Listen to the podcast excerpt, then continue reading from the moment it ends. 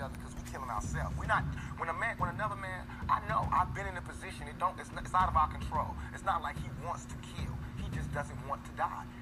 You know what I'm saying? It's that. It's that situation when you got. We, we are living in a war zone. It's not as easy as these people are making us think that they just got some criminal ass black kids with guns. It's not like that. We live in hell. We live in the gutter.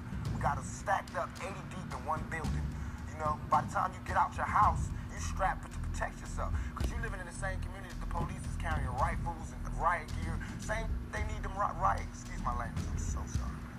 The same reasons they need the riot hat, the riot jacket, the flak jacket, the double vest, the 9 millimeter Glocks with extra bullets, the tear gas, the mace, all that. Who do you think the police is using that against? Dogs?